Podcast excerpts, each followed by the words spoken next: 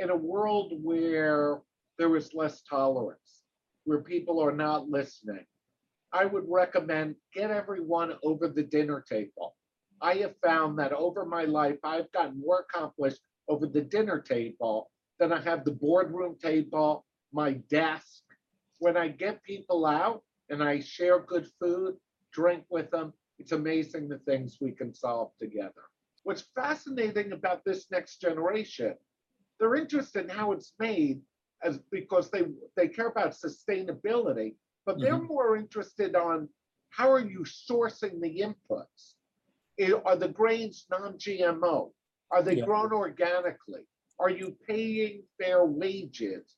I'm watching my kids do the exact dumb things that I did, but they want to do it in a sustainable way, paying fair wages, non-GMO, totally inclusive. This is the most thoughtful generation.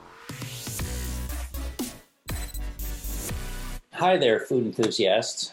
Thanks for tuning in to Future Foodcast, where thought leaders in today's food industry discuss the trends and technology that will shape the future of food. Today, we're speaking with Charles uh, Merinoff, and um, he comes from Breakthru Beverage uh, as an industry. So, Charles is uh, chairman of the board and uh, I guess past CEO as well. And so, with that, uh, Charles, uh, how are you doing today? Doing great. Thank you very much. Thank you Thank for inviting me to be here. Yeah, and we're really glad to have you on the show. And I did get a chance to talk to you a little bit before, so I am excited only because you have such a rich background uh, in so many other areas too. Uh, obviously, I I'd like to have a much longer conversation than we're going to have the opportunity today um, separately. But um, anyway, it's great to have you here on the show. Um, what can you tell us a little bit about uh, the background both of Breakthru Beverage and a little bit about your uh, background as well in the industry? Sure. Um, our family truly lived the American dream. And my father went to Harvard Law School, uh, graduated second in his class at Harvard. And back then, um, they weren't hiring Jews at the top law firms. So my, my father actually became a U.S. prosecuting uh, attorney, working in the Eastern uh, uh, District uh, for the federal government. Uh, the joke in the family was out of his first 44 convictions, 30 of them were my grandfather's friends. It was very embarrassing. But, I, but uh, eventually, my grandfather's partner passed away. My father was on the had a DA salary. My grandfather invited him into the family business, and he, he came to work uh, for his father. Um, it wasn't the greatest experience. Uh, my grandfather was that first generation. There was one way to do it. It was Right. his way. My father was a very smart, creative man. He wanted to do it different ways. They struggled. My grandfather eventually passed away, and my father truly built out the business. My grandfather did want to grow the business. He didn't want to grow beyond where he could manage it, where my father understood that you could grow beyond by managing and working with people. Uh, my Yeah. father really built out the footprint of the company. Um, our first major deal was uh, building a uh, doing a deal with a company called Sunbelt in in early 90s. Uh, that put us in a we were a one state operation in New York. We had bought a wholesale house in uh, Connecticut, and that that put us in 12 other states. Six Wow. years ago, we merged with uh, the Wirtz organization out of Chicago to form uh, Breakthru Beverage. Today, we do a little over $6 billion worth of sales. We operate out of 14 different markets. We have 7,000 associates, 3,000 are in sales, the other are in uh, logistics, operations, and, and so forth. Um, I'm also involved uh, very much in the food space, though our business is uh, wine and spirits. I uh, sat on the board of the Culinary Institute for 12 years. I'm a board member emeritus. I still sit on their uh, development committee. Uh, I also own a few edible magazines out of New York. So food has always been a passion. It goes along with the wine and spirits end of the business. And uh, it's a very exciting uh, time uh, to be in the industry. We now have four members of the fourth generation none of my kids, but other family members' kids working in the business. And uh, we're excited about the prospects of the industry. Wine and spirits has done extremely well uh, during the uh, pandemic. I joke around and I say, this is not good for society, but all you guys are drinking way too much. Uh, Right. Our business is incredibly, doing incredibly well. Uh, young people love spirits. Actually, spirits as a percentage of share versus beer and wine have grown in the past few years, uh, more at the expense of uh, beer. And uh, wine and our national brands are, are doing extremely well. Excellent. And it's interesting you bring that up. So I compare me and my son, who's much younger. He's that millennial generation, as my daughter is. And um, you're right. They're definitely into uh, different types of spirits, you know, a lot more into, I'll call it whiskeys and, and so on than I am, uh, for sure. And that does seem to be a trend with his friends as well, for sure. So that's interesting. The other thing you brought up is um, the growth uh, in the markets as well. So you, you're serving, I'll call it, uh, different types of distribution outlets. So you serve, I assume, retail outlets, a lot of, I- live in actually in Massachusetts now. So we have what I call package stores, which is like nowhere else on the planet Earth, as you know, and the liquor laws here are insane. Um, but that said, um, the bottom line is we have, I'll call it normal liquor distribution channels or outlets, I guess, I would say in most states. And then you also have uh, food service industry as well. Do you service them as well? Yeah. Yeah, so we, we service all package stores, all restaurants, hotels, anyone ha- that has a uh, liquor license, we sell to. Uh, the industry is highly regulated. There's a three-tier system. The first tier is the manufacturer uh, or importer. They Mhm. sell through a distributor, and the distributor sells to restaurants and hotels and retail stores. There is clarity from the manufacturer right down to the retailer. In fact, that's why we're unbelievably efficient at collecting sales tax and at collecting uh, uh, liquor tax, state and federal, because Yeah. there's total transparency from the manufacturer to the distributor to the retailer. We're exclusive in most of our states, uh, and there's primary source laws that I am the only, the local distributor is the only one who can buy that product and sell that product in that state. So mm-hmm. you, you, you can't cheat on sales tax or any other tax because the federal government just goes to the distributors. We hand over those records, so they have total clarity of what Yeah. goes through the system. Actually, you know, you're right. I hadn't thought about that, but it's significantly different than the rest of the food chain because since the day, as you say, prohibition ended, everybody said, great, now what are we going to do with them? We're going to tax the hell out of them. And so you're right. They've been collecting taxes and nobody wants to lose a penny of tax revenue, no matter what the uh, locality or jurisdiction is. So they're going to make sure that they get every penny, and they've been focused on that for almost 100 years now. So I would I would imagine with that, um, I'll call it the legal side of it, the collection side of it, that you're in a very different position than most of the food supply chain, which is only more recently become, better organized, better automated, better tracking on information, if you will. But in your end, I would imagine you're almost the easiest segment of the food supply chain. If I said, how do you automate things like that Food Safety Modernization Act that's coming up in 2024 when it takes effect, and I said, okay, we got to track uh, recalls and food traceability and so on, it's your industry would be well ahead of the rest of the industries uh, to be able to do that successfully for sure, which is awesome. So, uh, yeah, you're in a, definitely a different category. Um, you talked a little bit about the outlets and so on, um, and you and I won't. I don't. I, there's a long list of states. I guess I'll say it looks like you're in about 20 different states now. Is that correct? No, 14 states. Oh, 14 states, 14 states plus Canada. Yeah. Um, and then operating there. And then uh, I don't know anything about the industry. How does, in your world, how does a distribution organization, because I'm assuming all those states have other distribution companies potentially they could go to, but they wind up working with yours. So maybe you can help me understand sort of the advantages that Breakthru Beverage brings to the marketplace. Uh, first of all, you're like you you have to do business through a licensee. So uh, you, you have to sell to a distributor. So you have to be licensed in the state. You know, obviously it is, and each state operates to your point. Every state operates differently. That's why national marketers are very frustrated when they come into beverage alcohol because what you can do in New York, you Yeah. doesn't mean you can do it in New Jersey, that you can do it in Connecticut, Massachusetts. Each state is uniquely structured and set up, but they all have a some some commonality to it.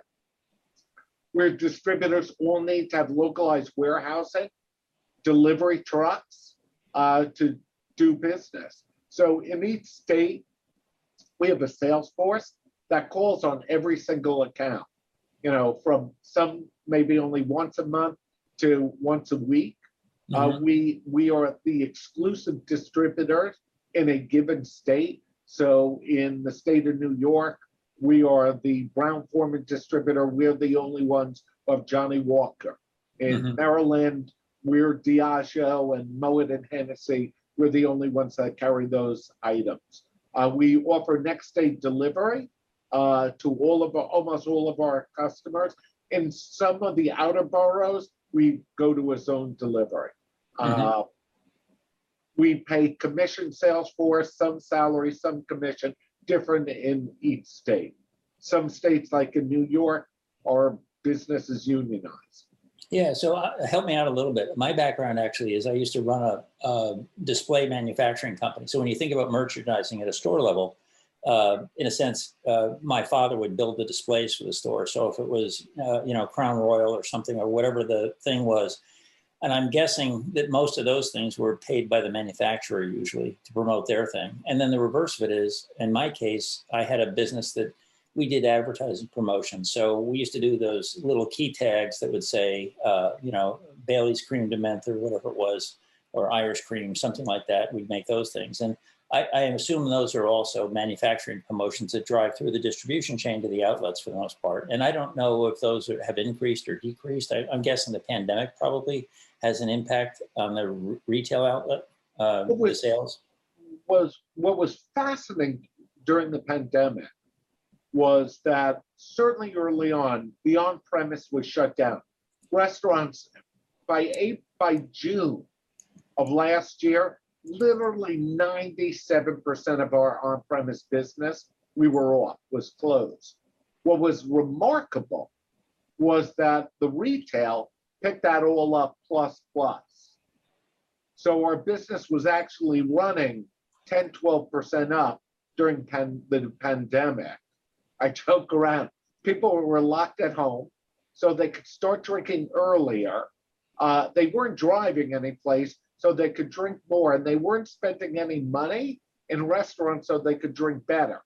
Uh, the other thing that we saw was people were not going after innovation; they were really going after their known the brands they knew, their comfort brands. So we saw all of our standard brands that have been sort of under attack a little bit by craft. We were talking about what what are the trends that we're seeing. One of the most remarkable trends, and we saw it what happened to beer in the last 20 years. You know, craft only 20 years ago there was craft and it had a, like a 3% share. Today, craft has a 40, 45% share of the beer business. Mhm. The wine business was always a very fractured business. Then we saw certain companies like a, a Gallo, a Constellation got large, but it is still predominantly a very fractured business. Yeah. You have spirits, which is a very concentrated business, is getting fractured. I think of when we look at trends in food, one of the most interesting trends I think that's happening. On one hand, you see the continued growth of the industrial food system, but then you see this next generation that is really focused more not on production. My my generation, when when when we were interested in our products, it was how they were made. What's fascinating about this next generation, they're interested in how it's made, as because they they care about sustainability, but they're more interested on how are you sourcing the inputs? Are the grains non-GMO? Are they Yeah. grown organically? Are you paying fair wages to the people who are growing those things. So I, I joke around. I said, when I was uh, 17 to 27, I was focused on total debauchery, having Right. a good time. I'm watching my kids do the exact dumb things that I did, but they want to do it in a sustainable way, paying fair wages, non GMO, totally inclusive. This is the most thoughtful generation. As they do the silly things we all do, they want to do it in a very thoughtful way, making sure we're taking care of society. So it, it's probably one of the biggest trends that we're seeing Yeah. is that trend towards small, local, um, know the farmer, know where that manufacturer sourced the product from. Are they taking care of their communities? Yeah, and you're right. That is a big difference. And yeah, uh, I won't try to guess all the reasons for it. Part of it was, I'll say, when I was a kid a million years ago, the, it didn't look like the world potentially could end. It seemed like when I was growing up as a teenager, we just said, well, yeah, it is what it is. It'll be there forever, uh, kind of a thing. And you're right. The concept that, uh, in a sense, you have to be a better caretaker of the earth, in a sense, um, is a much stronger message today than we had grown up, for sure. And you're right. It's nice to see that the majority of younger people have exactly the focus you're talking about, which is pretty cool. I, which is actually counter. Your story is counter to a T-shirt I saw the other day. I saw somebody in a, in fact, it was a liquor store.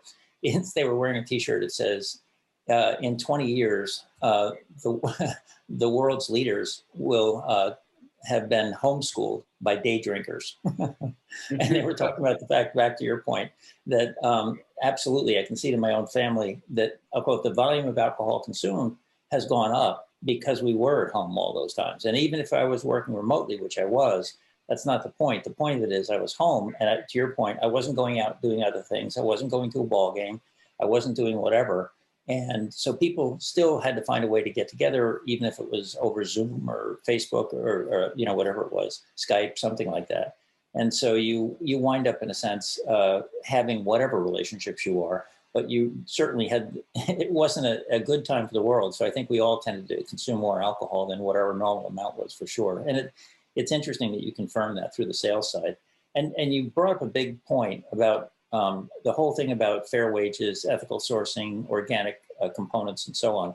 So help me understand a little bit um, in your world because you're distributing spirits; they're coming from a manufacturer. So how, in today's world, you're in the distribution role, as you said, licensed in all these different states as a distributor uh, for spirits, and so how how does the distributor get impacted, if you will, um, or how does he help, if you will, provide information on ethical sourcing? Isn't that all coming from the manufacturer, or do you get involved? Sure, it is, but but we have a a huge opportunity to select the new brands and uh, and we're looking for those smaller suppliers who are doing it right, who are thoughtful about how they differentiate themselves by using unique grains, how they're taking care of their local communities, and I, I think that's the biggest difference. Uh, even in marketing your brands, I said it was my generation was easy. You know, we were sort of socially minded if you wrote a check once in a while to a charity, you Right. could get away with being a good corporation. Where with this next generation, I'm telling corporate leaders that you need to actually be taking care of those communities. But Right. wherever you're doing business, you need to make sure you're paying your people correctly, that your brands are treating the environment correctly. At the Culinary Institute, it's interesting. I, I joked with them. I said, you know, 20 years ago, the school was about making the most amazing food. Today, it's about making amazing food that will heal the planet and heal mm-hmm. the body. Yeah. That this next generation wants to eat foods that will actually take care of. I joined the board of North Shore Hospital, now Northwell. They told me 70% of all disease is self inflicted. It is Yeah. what we drink, what we eat, how we live, our lifestyles. Yeah, So um, I, I think this next generation is unbelievably thoughtful about the ingredients they put in their body and then how you make them, how you impact the environment. yeah, So they want they want to consume brands that are not hurting their place of uh, where they, their place, where they live, Yeah. their communities. Yeah, you're right. So, and actually, you're right. So I'd say it's it's not just a brand or a supplier, but the the concepts that it's a healthy brand for me, whatever the the food is going to be, and that it's uh, ethical, ethically sourced and delivered, and all that stuff um, is a big deal. And in fact, we've done a lot of these podcasts, and we have dealt with people on you know, from fishermen to growers of ginger in, in Peru and so on, all kinds of people all over the place, coffee, everything else, and dealt with manufacturers, uh, distributors, uh, shippers, all that, retailers on the food service side, regular retailers, uh, outlets, and all that. And we have, like you're saying, we've we've hit certain stories where people say, "Oh yeah, it's not just that I have this product, like maybe fish. It's oh look, I put it in this container that's 100% biodegradable. It's no plastic, and yet the fish is going to be fresh for a week or something like that, whatever the story is." but they've gone beyond the product into the packaging, into, you know, they're doing things like measuring what I call carbon miles in a sense, because to your point, they're trying to say, no, we can do better by reshifting our suppliers to make them more local. We cut our carbon miles down. Um, so there are a lot of changes that are being made in that regard. And uh, some of them actually are going to the point now where they're literally um, trying to figure out for certain, as you said, um, and I guess your experience at North Shore Medical Center confirmed this, that um, food is medicine or food is not medicine. And so what they're doing is saying, hey, let's look at a condition, like it could be diabetes, or in my family's case, it could be Crohn's, or whatever the condition is, and saying, hey, can you tell me what the right diet is that would, in a sense, mitigate or improve that condition? And so now you've got people who are literally, I'll call it uh, sort of medical uh, dietitians, if you will, focused on specifically those kind of diets. And so it's almost like come in and test you. And you have high blood pressure, I have, you know, Crohn's or whatever it is, and we get different diets and different ways to prepare the food, you know, based on our diet kind of thing. It, it, it's a level that is actually beyond me. So my son is more like the generation you're talking to at the Culinary Institute. He's a gourmet chef and he knows how to do all that stuff and uh, you know he's of that generation that has a level of knowledge about food food preparation and everything else and how to make it healthy well beyond what i've learned in my much longer years on the planet for sure So also as part of my repertoire, I am married to a biodynamic farmer. We have a raw milk dairy. Um, we we raise chicken, sheep, turkeys. We slaughter everything ourselves, process everything ourselves. awesome So um, and we run a farm camp for kids five to ten years old. awesome because it took my wife 20 years to recalibrate me in terms of thinking about food. She says it wasn't worth the effort. So she, she's only working with young people. But what, what I see so amazing about the industrial food system is a tale of two cities. Because one, we are continuing to build out our industrial food system. As I look at the Impossible Burger, as I look at genetics, growing seafood, growing meat, muscle, things in laboratories, making our food. Um, I see uh, urban um, agriculture, hydroponics. Um, I'm, I'm a part of a group called uh, um, the Real Organics Project that is Oh. protesting against hydroponics, calling it organic because it's not grown in soil. So how do you be organic if you're growing it in water In and water. chemicals? So Yeah. Yeah, you're right. That's you've hit on some major splits and directionally within the food industry for sure. And it's not so much the manufacturers and the distributors; it's more the consumer side of it that says, "What are you demanding?"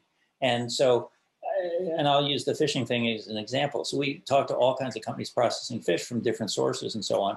And we have some companies will say, "Oh no, no, no, no! It's not that it's it's wild caught. That's not enough for us. It can't be net caught. It has to be line caught." net caught catches things that aren't in a sense ethical so we only want to bring in fish that are line caught from the ocean. And and just like you say with being licensed as a distributor for certain uh, types of spirits in different states it's the same thing with fish. You're licensed for certain kinds of fish in certain territories. And to your point they have uh, i'll call it limits on the catches that they're allowed to do and so on to be sustainable. So there are tons of regulations that are evolving in the whole food industry like that. And I think the food industry, which is very different than the wine industry, Yeah, was all about value, saving money, bringing Yes. food cheaply. yeah, One of the things that I say that I love about my industry is I sell grape juice from two ninety nine a bottle to three thousand dollars a bottle.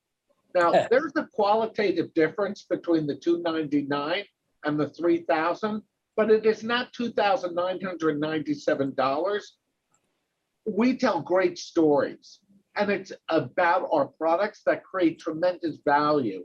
And it's one of the things that I'm trying to work with different states to develop a terroir system for food, as we have done with wine, that will highlight the value of, of not the value added that we do with food, but the way we grow that food, the way we raise those animals that create value in the Yeah. raw food itself.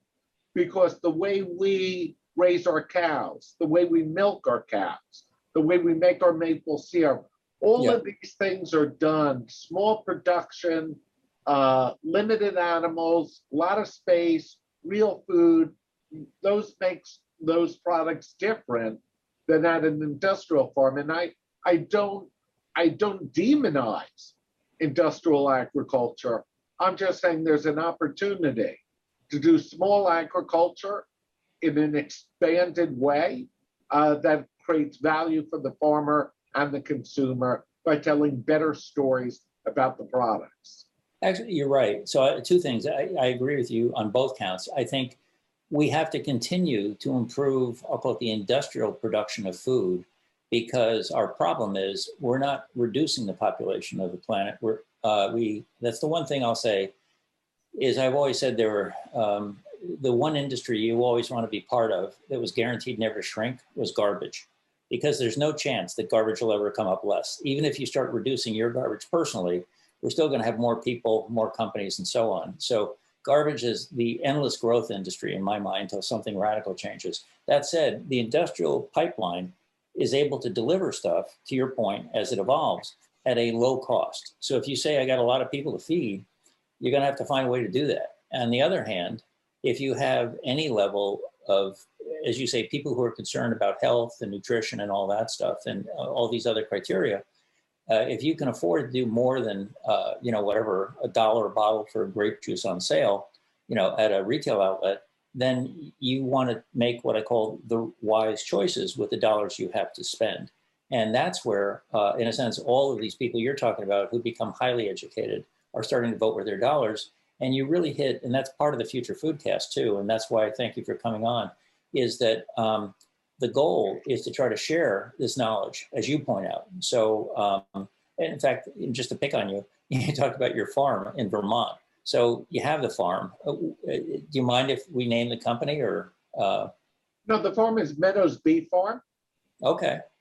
And so awesome because the bottom line is it's getting the stories about it's the stories that make the difference because people don't know. We just don't know. I don't know what you're doing. I don't know how it's produced. And w- the truth is, we do rely on, I'll call it middlemen to help us. So in the old days, before Whole Foods existed, we had, they had, I guess, up to 11 grocery stores in New England, but they directly sourced from farms like your farm. And they would call you every day and they would say, Hey, Charles, so tell me, you know, what are the eggs like today? You know, what eggs you got? And so talk to me, do you have this kind of cheddar or do you not have this kind of cheddar this week? How are the apples? Is this a good week for McIntosh or not?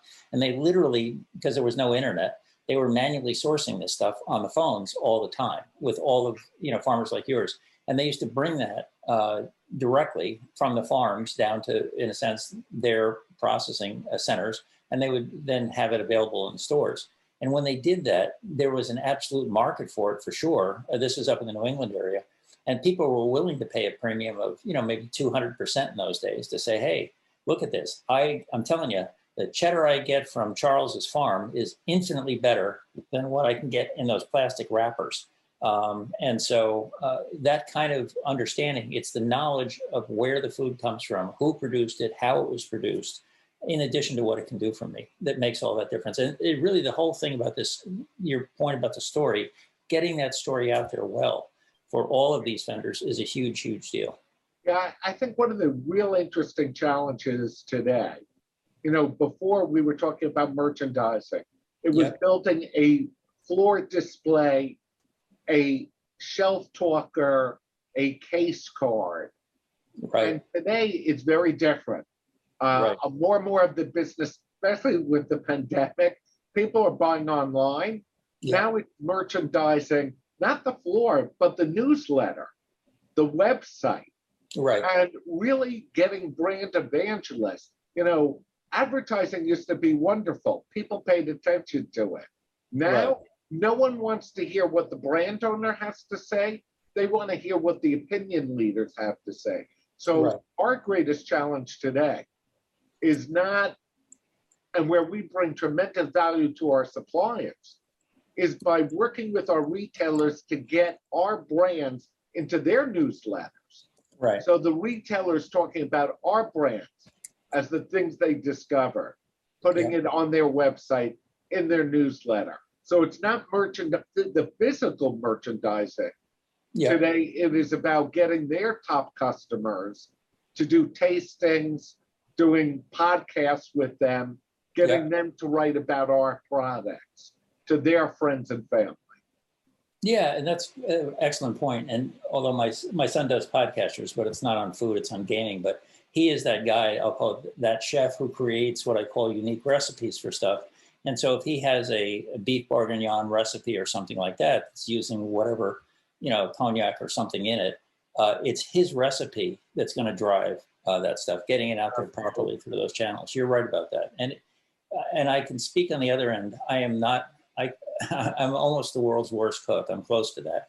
What I am is one of the world's best eaters. So I'll eat everything. So what I'll do is I cook nothing, but I'll find that recipe and I'll throw it over to my son and say, "Hey, Sky, look at this. Do you want to make this someday?" I'd be happy to sample it. But there's a lot of us who are I'll call it big eaters like me, uh, and there are people like my son and these other ones you're talking about who are the real influencers because they'll they'll be creative with those products and they actually, to your point, really understand the full story. So when he makes a dish or creates a dish or whatever, it's not just, yeah, this tastes good. It's like, here's what went into it. Here's why I made these choices. Here's where it came from, which is really good. And for those of us who don't do that, we still appreciate the story and we're still interested in it. So it does influence us to your point. So it's a big deal. So that's awesome. But yeah, so I can see the neat part is not only Breakthru Beverage in the sense that you've been around for, I guess, almost 100 years now and the neatest thing is your dad obviously went the other direction. I think your grandfather must have influenced him, said it'd be helpful to have a lawyer in the family. He was so proud. He was so Yeah. proud. and it's a, it's an interesting thing because your family has come a very long way in a lot of different directions. And the nice part is you built this huge business out of the whole thing over time. Yes, you merged with other companies and so on, but you've really built something that's a big, big deal. And back to the points we were making, you're basically a large, efficient distributor who's, in a sense, following all the regulations and everything else. And you know, to your point, when I look on the website, I can see all the other things that we talk about stakeholders that you're supporting. So you're supporting employees, you're supporting, in a sense, communities, you're supporting the retail outlets, forgetting the end consumer even uh, as well. And then you have the other missions, in a sense, that the company supports as well. Here's the other thing, and I tell my wife because she's a biodynamic farmer, she does not like industrial uh, companies, and we're a large industrial company. I said, "Do not worry, sweetie. As I continue to get bigger, the good news is I'm becoming less and less relevant to all those new people coming up. And today it's amazing. Everyone talks about consolidation in the industry, and we're consolidating at the top, but it is amazing what's happening on the bottom. There Yeah. are 3,000 micro distilleries that have opened up, you know, thousands of breweries. And today there are more distributors. Everyone is saying the market's gone down to three to two. Well, that's of the large ones. Right. Well, you go into New York, you go into Washington, DC, Maryland. There are 20 small distributors now getting larger and larger. And as I get bigger, I'm more focused on my large suppliers. right. I, I create opportunities for those small guys. Yeah. And uh, they are all doing well. And uh, it's a very exciting industry, wine spirits. It's both agriculture uh, and it's where you can create real value. So Yeah. my daughter built a distillery on Long Island. She's working with all Long Island farmers, turning Okay. their products into value-added products that they can make a living off of. So it's very exciting. It is neat, and you're right. There, the, you're. I, I really like the fact it, it's.